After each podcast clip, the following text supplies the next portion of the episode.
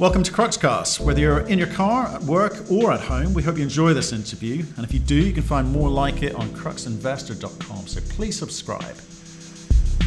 We spoke earlier today to Warren Gilman, who's the CEO of Queens Road Capital. If you want our thoughts and opinions on that conversation and indeed the company itself, you can find that at cruxinvestor.com/club, where you can also find detailed company reports, commentary from experts from around the world on a variety of commodities and companies. There are training videos on there, summaries of other interviews that we've done, just to save you a bit of time. And of course, there's a community of investors sharing their thoughts and ideas with each other on there. So go join them at cruxinvestor.com/club.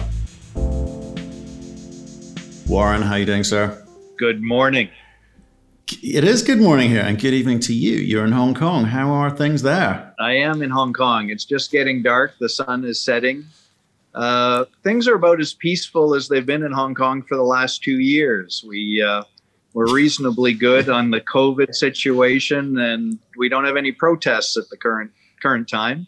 So things are good. The kids are in school, restaurants are open, and it's a great time to be here. Fantastic. Yeah, forget about this little bit of rioting that you guys had at the beginning of the year. A year ago, it was a very different place than it is today. Yeah. And I guess we've got bigger problems now. So, well, look, Warren, thanks very much for coming on the show. It's a slightly unusual company for us to be interviewing, because you're an investor in the companies we normally talk to. So I'm looking forward to this one. But look, first of all, so why don't you just, to that point, why don't you give us a 1-minute overview of the business, and then I'll pick it up from there. All right. It's a very recently established business. We launched in February of this year, so 9 months ago. It was established by me to continue the work that I did running a predecessor company called CEF Holdings. And CEF was a joint venture between a Canadian bank and Mr. Li Ka-shing, one of Asia's richest men. And I ran that business for about 11 years. This is the public version of that. Queens Road Capital is a Caymans company that is TSX listed, Hong Kong based, with almost 100% Australian shareholders. So it's a very international platform for investing in mining companies globally. It certainly is. It certainly is. So we better investigate that, because I'm intrigued by it, because you deal with converts, and I come from the world of converts. So but let's start off. So you started Jan-Feb this year. You decided to go public. Why? Because my investors asked me to. We were proceeding merrily along, doing things on a private basis. So Queens Road Capital was originally private. I took control of a TSX-listed shell 2 summers ago. When I did, I took the original placement at 5 cents. The stock rocketed up to 70 cents. And a lot of my backers said, well, I'll put money into that. And then we had to establish what that was. And I said, well, why don't we just continue doing what we're doing on a private basis in a public format, and we'll raise money in that company. And they all just agreed immediately. So in some respects, it took on a life of its own. I had this shell, and it has morphed into a significant company.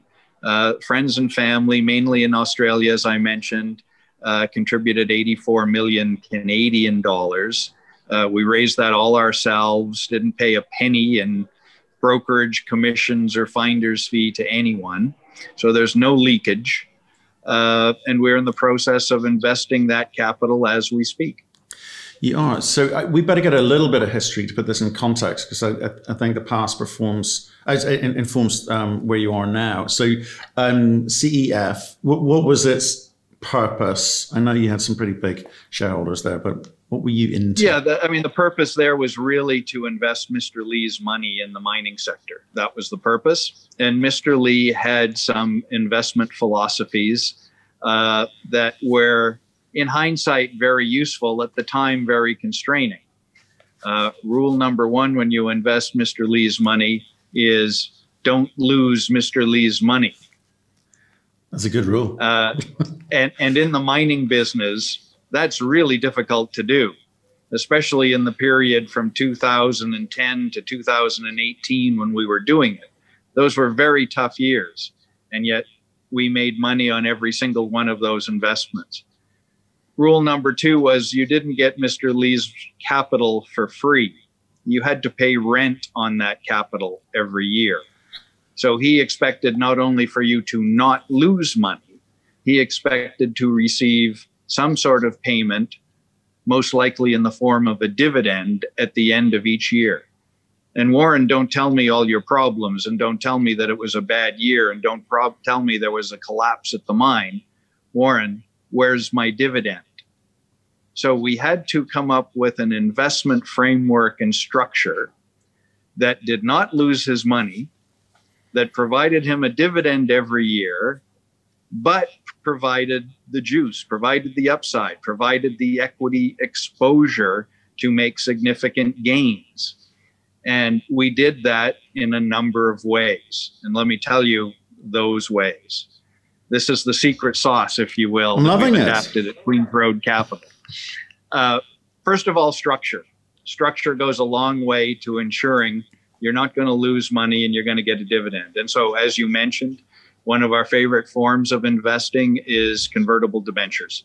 So the debentures limit your downside, give you a dividend stream every year, but give you unlimited exposure to the equity upside.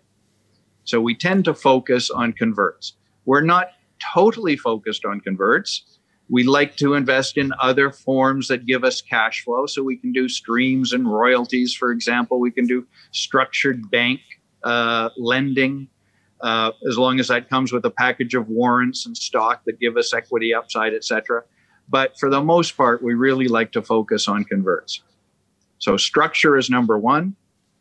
Number two is we don't take a lot of geopolitical risk. We're really risk averse with respect to the countries we invest in. And of course, again, that's all about don't lose Mr. Li's money, i.e. don't tell me you invested in some funny country and we've lost our money. We don't invest in those funny countries. And then finally, the best part of it all is invest in great deposits. Find great ore bodies and invest in those. Maybe one will only come along every 1 year or 2 year or 3 years, but when it does come along, take a big position. So we take relatively concentrated bets in really good ore bodies. And as I say, make sure they're in relatively safe jurisdictions and then get a good structure. And that's really how we do it. Okay. That's really interesting. I like that. Don't lose my money and don't make your problems my problems. Beautiful. Can't argue with that. So that said, you seem very, very keen on uranium, which I think we should explore in a second, so in terms of your thoughts on that thesis. But let's come back to the beginnings of Queens Road Capital. So again, you've got some big names in there. It's not Li Ka-shing this time, but you've got a couple of big Aussies. So talk about the structure of it and what it has been set up to try to do. Right. And Queens Road Capital is incredibly simple. TSX listed, common shares. We all came in at the same time, and there's nothing else. There's no debt. There's no participating management structure. There are no fees. There's no performance fees. The only way I make money is the same way my investors make money, which is the share price goes up. And so my good friend Jack Cowan put in 25 million. Andrew Forrest put in 25 million. I put in about 5 million. A couple of other billionaires in Australia, Brett Blundy, who's very well known in the retail sector.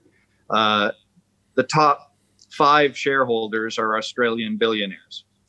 And these people who are friends who have entrusted me to apply their capital wisely and hopefully be as successful at QRC as we were at CEF investing Mr. Lee's money. So the structure of QRC, incredibly simple. We're all common shareholders. We're all there for capital appreciation and the dividends. And it will always be that way. Okay, so that is extremely simple. I don't think we've seen anything like that. Usually there's big salaries involved, big options involved, directors' fees, all sorts of ways that the management team are sucking money out of the company. So this is your money that you've put in, and you are aligned with the shareholders. That said, not a lot of liquidity. And if you look at the share price, it kind of came off quite quickly, and it's kind of flatlined pretty quickly too. So there's no real upside until you cash in on some of these investments that you've made. Is that the way you're looking at it? There are 2 points to your statement there. One is liquidity. And you're right, it's very illiquid at the moment because our major shareholders are a bunch of, as I mentioned, well-heeled Australian billionaires who certainly aren't looking to sell. They're looking to acquire more shares. So there's no shares available to buy. That's a double-edged sword, as we know. People who want to get in have a hard time getting positioned because there is no stock to buy. That will change over time. We have not done a public issue yet. At some point in our future, we will. Right now, we have a market cap of just over $100 million. At some point, we will have a market cap of multiples of that. With size, with time, liquidity will come. There'll be 2 catalysts in the near term, which certainly will aid the liquidity.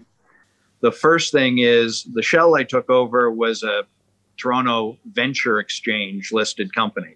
So that has a limited pool of attractiveness, and you don't get great access to Canadian mainline institutions in venture exchange listed companies. We'll graduate to the main board once we finish doing our current set of financials. So very, very early in the new year, we'll be main board listed. Once we're main board listed, we'll actually be declaring our first dividend. Not many companies declare their first dividend when they're less than 1 year old. Once we make the progression to TSX main board and become a dividend paying stock, that will open up a whole new world, a whole new universe of potential interested investors, particularly institutions. Then liquidity will start to build. And once liquidity builds, it'll just grow on itself. It won't go back. So that's answering your question with respect to liquidity. It will come. Your second point, there is some truth to what you say. The valuation of Queens Road will change based on, let's call it, 3 things. One being the share price of the underlying stocks that we invest in convertibles. So there will be a little bit of volatility. 2 will be the income we receive from those convertibles and the dividends we pay out. So people will buy the stock for the dividend yield, and we intend on being a pretty significant dividend yielding company. But thirdly, and this is to your point, we will have step changes in valuations as these companies that we invest in change materially in value, either through building their mines or, frankly, being taken over. And all of the companies we invest in are, because the quality of their ore body is so good, they are all potential takeover targets.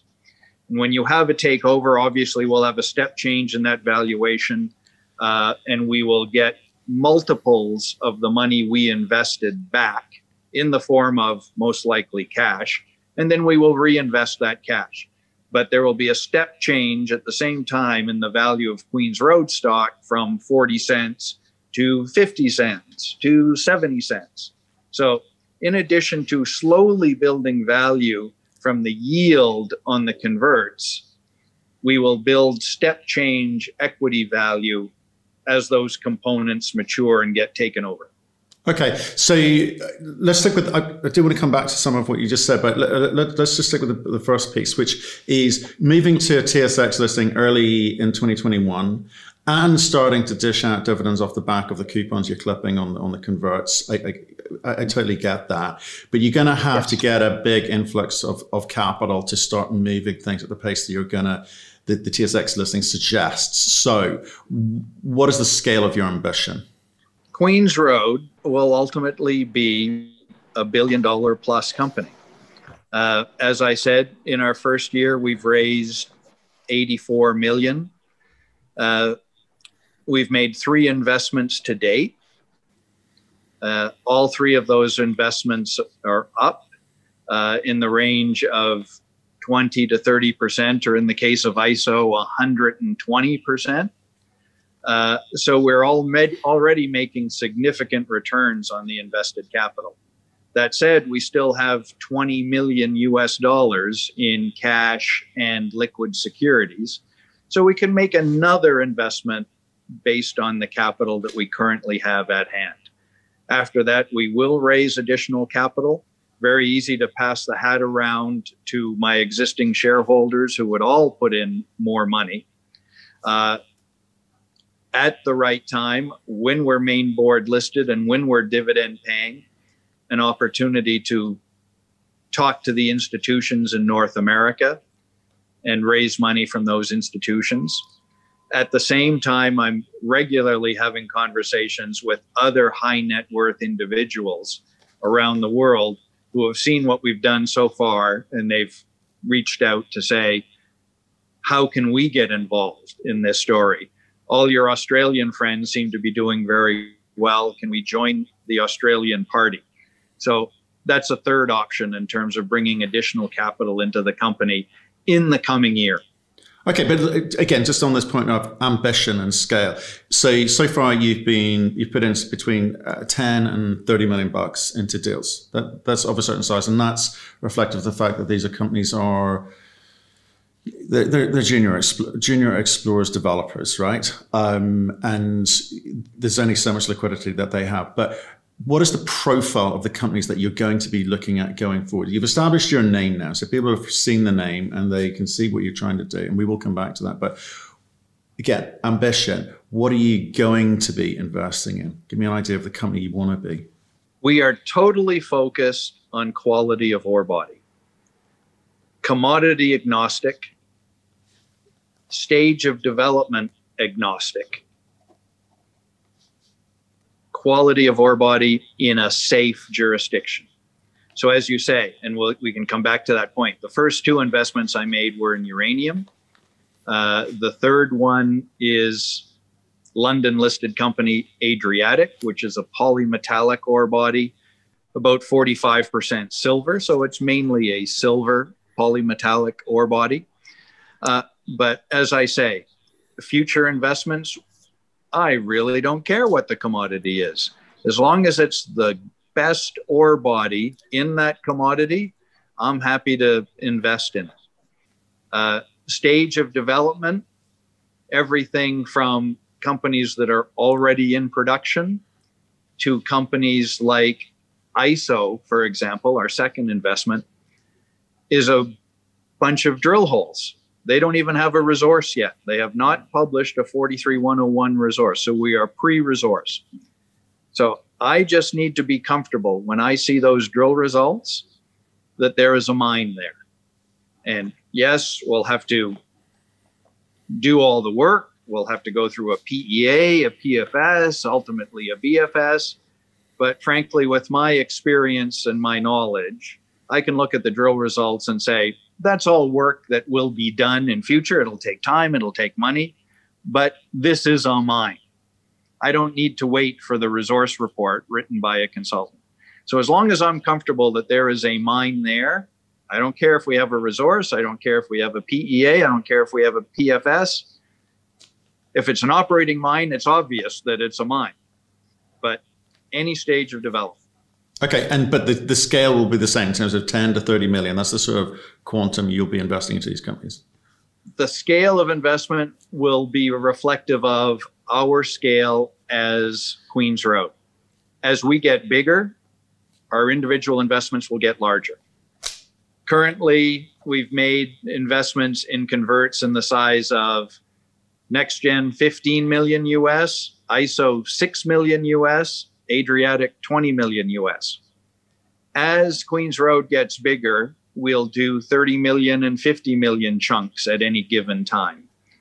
But right now, we'll keep the size in that smaller $10 to $20 million category, given the size of our company. Okay, so you're after the asset. It seems like the most significant point there. It will become a mine. It's a large enough, good enough asset to become a mine. With regards to how do you then qualify all the other moving parts, like the size of G&A? I mean, I think one of your companies, you know, people would accuse it of having, you know, significant G&A. I'm talking about NextGen there. Does that come into your decision making? Are you thinking, well, actually, in the scheme of things, as a percentage, it's insignificant to us because we believe the upside is, what, X? Right. And that's really a comment on management. We are a supportive investor. We are a supportive shareholder. Oftentimes, and so far, all three of the converts that we've invested in have come with voting alignment. So under certain circumstances, management actually gets to vote the shares that we would have at any given time. And that is because I'm not only investing in the ore body, I'm investing in the management team. I trust the management team. I back them. If I don't trust them, I shouldn't be making the investment. And so obviously we do our due diligence. We can provide input on things like G&A. But at the end of the day, if we make the investment, you can take that as read that I'm endorsing the management team and are comfortable with their plan of attack to build the mine. What about the timeline which this thing gets into production? Because again, in Canada, uranium, there's various, you know, permitting issues, licensing issues, and there's perhaps a slightly longer time frame for you and your investment on that, you know, if things don't happen as quickly as one hopes. Yes. And that, again, is correct. Queens Road is similar to CEF. We are a medium to longer term investor. We're not there for a quick flip. We're there to invest in great ore bodies that will be built into mines. It is simply a question of how long will it take for that process to occur. The bad news is that we all know permitting period for mines and the construction period for mines isn't getting any shorter every year. It's getting longer.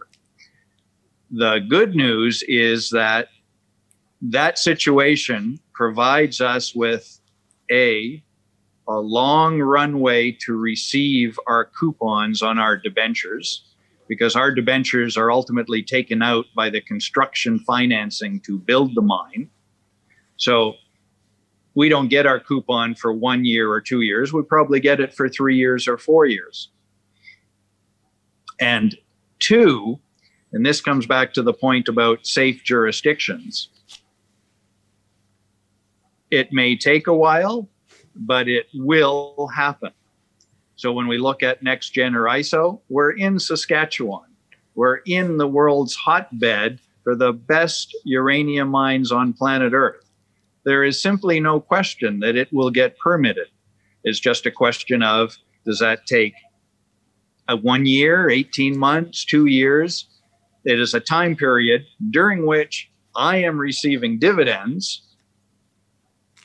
but eventually the permit will come, the construction decision will be made, and I will be taken out.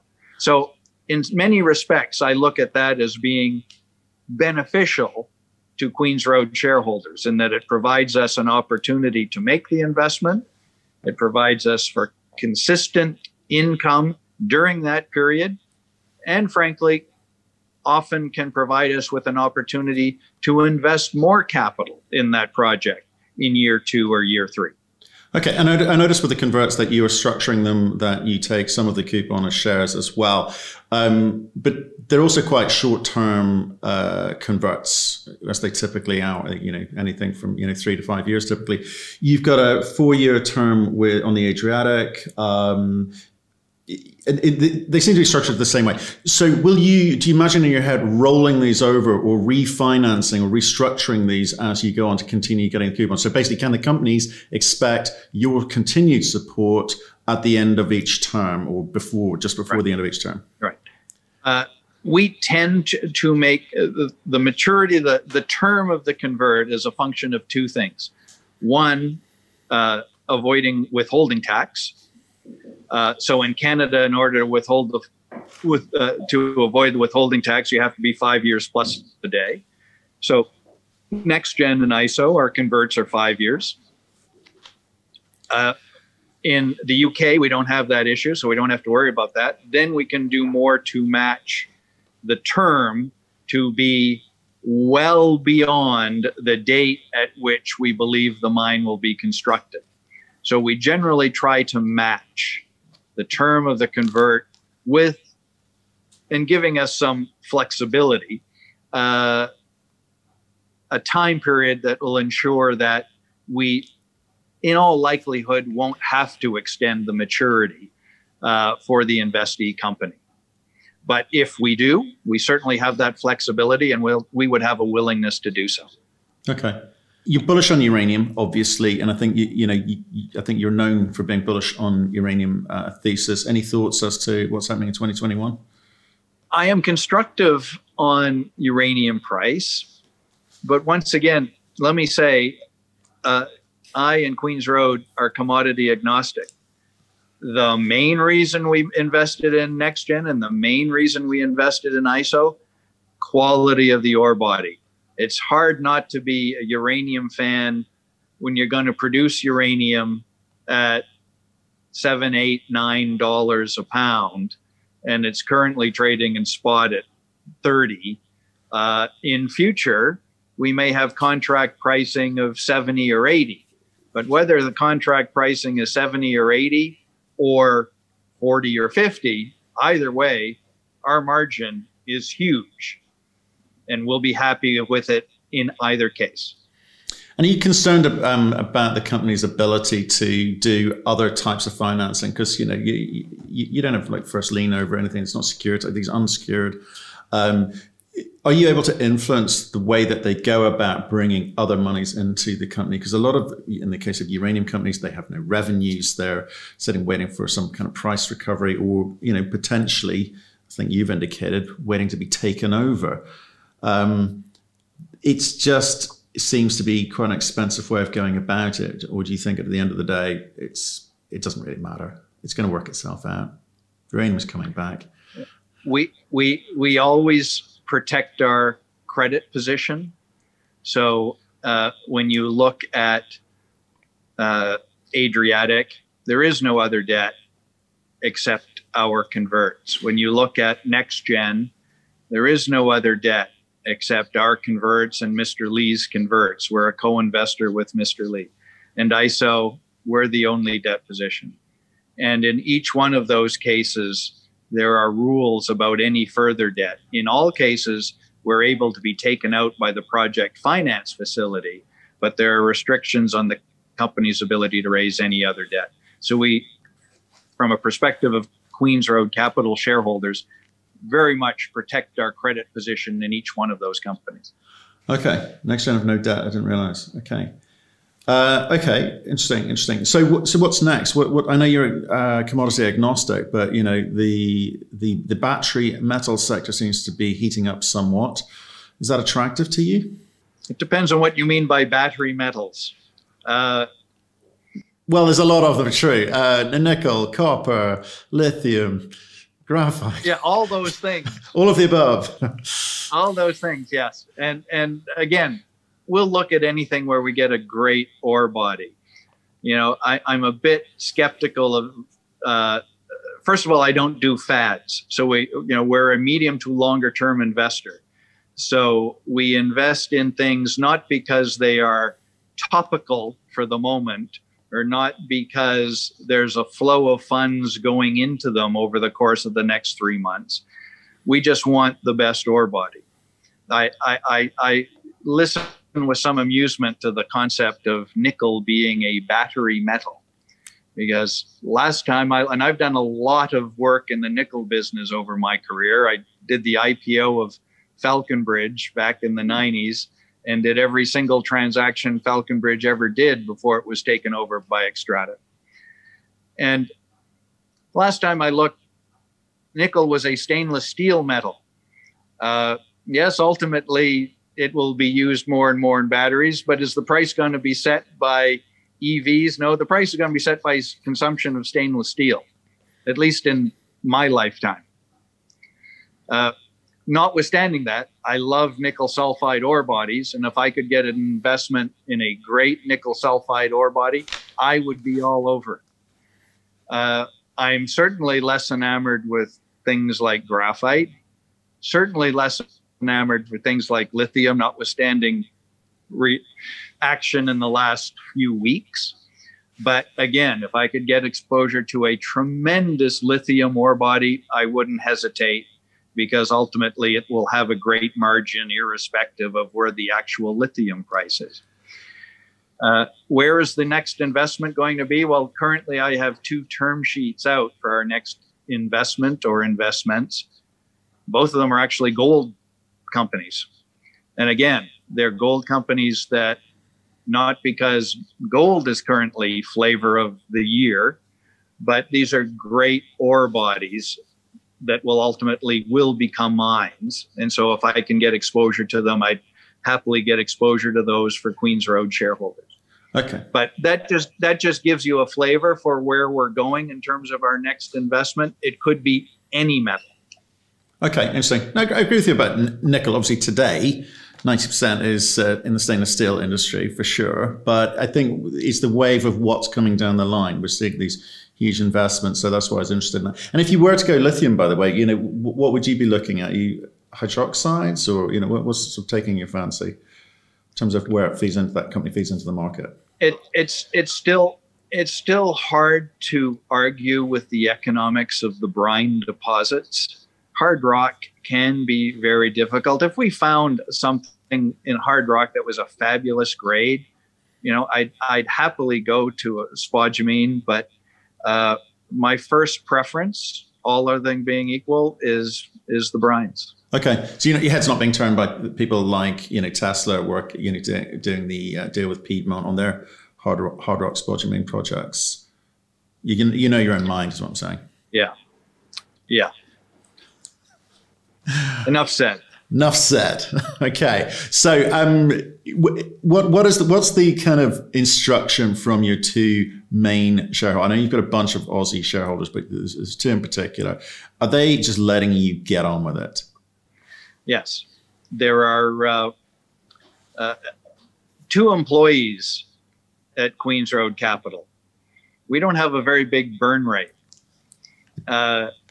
There's myself and the president of the company, Alex Granger, who worked for me for many years in banking here in Hong Kong. If I hope he's not listening, he's perhaps the best mine modeler I've ever worked with in my life, and I've worked with a lot of them. Jack Cowan and Mr. Forrest have entrusted us with their funds, and they just let us get on with it. They're both very helpful in terms of opening doors and helping with due diligence, etc.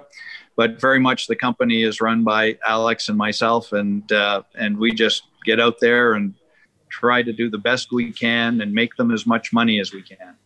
And that's an interesting point, actually. So do you find now with the profile that you've got, the public profile that you've got, it means that people are coming to you chasing money, right? Yeah. And that is a situation that continued on from the CEF days. You know, I've been doing this now for, you know, almost 15 years in terms of being on the buy side, as opposed to you and I were on the sell side for many years. once you get on the buy side and people realize that you have access to capital and you are a serious steward of that capital, the phone starts to ring. And when I started up Queens Road, it's not as if the phone stopped ringing, it kept ringing. I think the Adriatic deal has helped because I think that has raised Queens Road's profile a fair bit in London. Obviously, I'm quite well known in Australia, quite well known in Hong Kong because I've lived in both places, and very well known in Canada because that's where I grew up and did my first 20 years of banking. So very well known there. Perhaps the one missing link was London. And with Adriatic, I think we've opened that up, and we've got quite a few phone calls from London companies in the last couple of months, I think in part because of Adriatic. Yeah, I mean, so what do you reckon of Paul Cronin's, what he's done there? Because again, you talk about jurisdictional risk. You know, Serbia, 10 years ago, forget it. But it seems to be, you know, flavor of the month at the moment. Certainly 30 years ago, forget it. But it's been a stable, healthy, growing place ever since. And what Paul has done there has been extraordinary. He has unearthed, you know, talk about first mover advantage. He has gone into a place where no one was before and very quickly discovered a tremendous ore body, very high grade, will have tremendous margins. So hats off to him. A great accomplishment and just the beginning because, as you know, Adriatic recently completed the takeover of Tethyan. Has wonderful ground there, and I would not at all be surprised if he does it all over again with the Tethyan ground. Yeah, I think they've done a fantastic job there. We've actually just done a report on them, and I have to say he's done well. He's done very, very well. We expect more from him as well this year or next year. Well, look, Warren, nice introduction.